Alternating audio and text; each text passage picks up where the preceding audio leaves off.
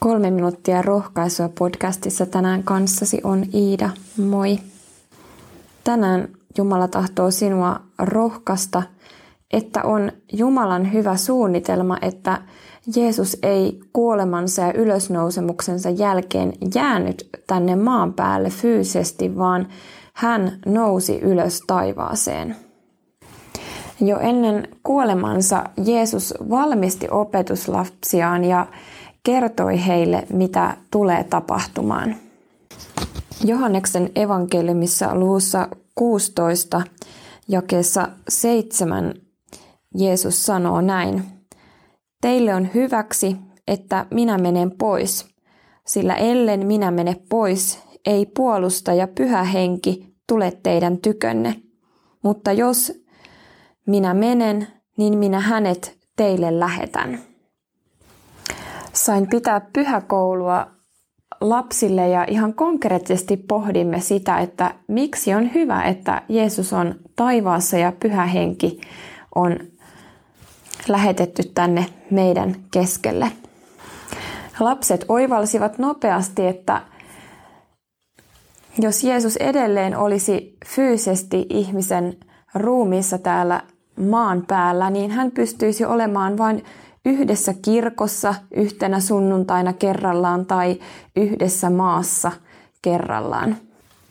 Tai paikalla yhdessä onnettomuustilanteessa auttamassa. Tai vaan yhdessä kastehetkessä kerrallaan läsnä.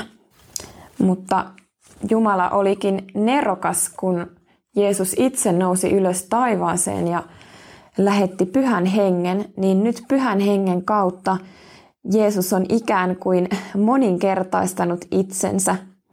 Ja Jeesuksen oma lupaus, kun Jeesus sanoi juuri ennen taivaaseen nousemista, että minä olen teidän kanssanne kaikki päivät maailman loppuun asti.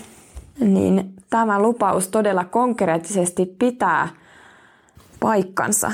Jeesus pyhän henkensä kautta on läsnä joka hetki kaikkialla meidän elämässämme.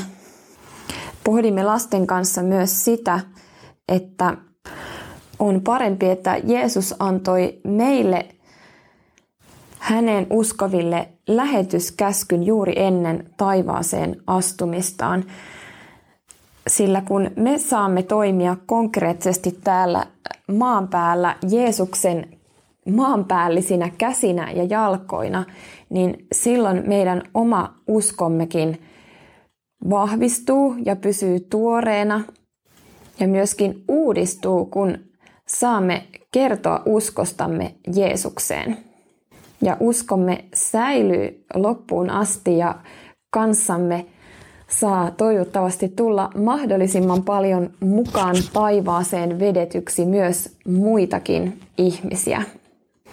Mitä sanot? Eikö ollutkin aika hyvä pyhäkoulu lasten kanssa?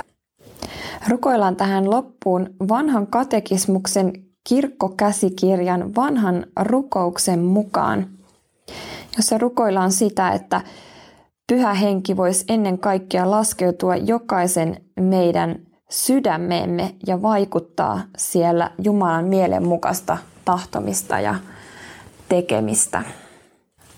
Rukoillaan. Tule pyhä henki, tänne laskeudut taivaasta alas meidän sydämissämme Kristusta kirkastamaan.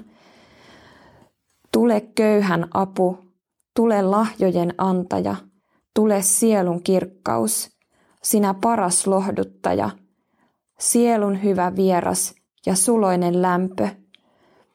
Töissä sinä olet lepo, helteessä virvoitus, murheessa lohdutus sinä kaikkein pyhin kirkkaus ja valo, täytä uskollistesi sydämet.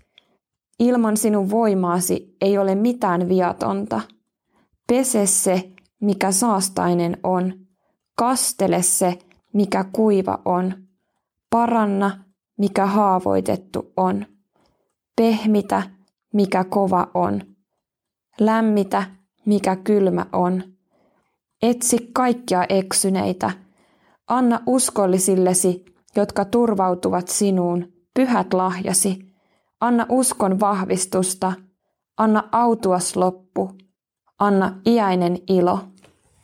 Aamen. Siunausta sun päivään. Moi moi.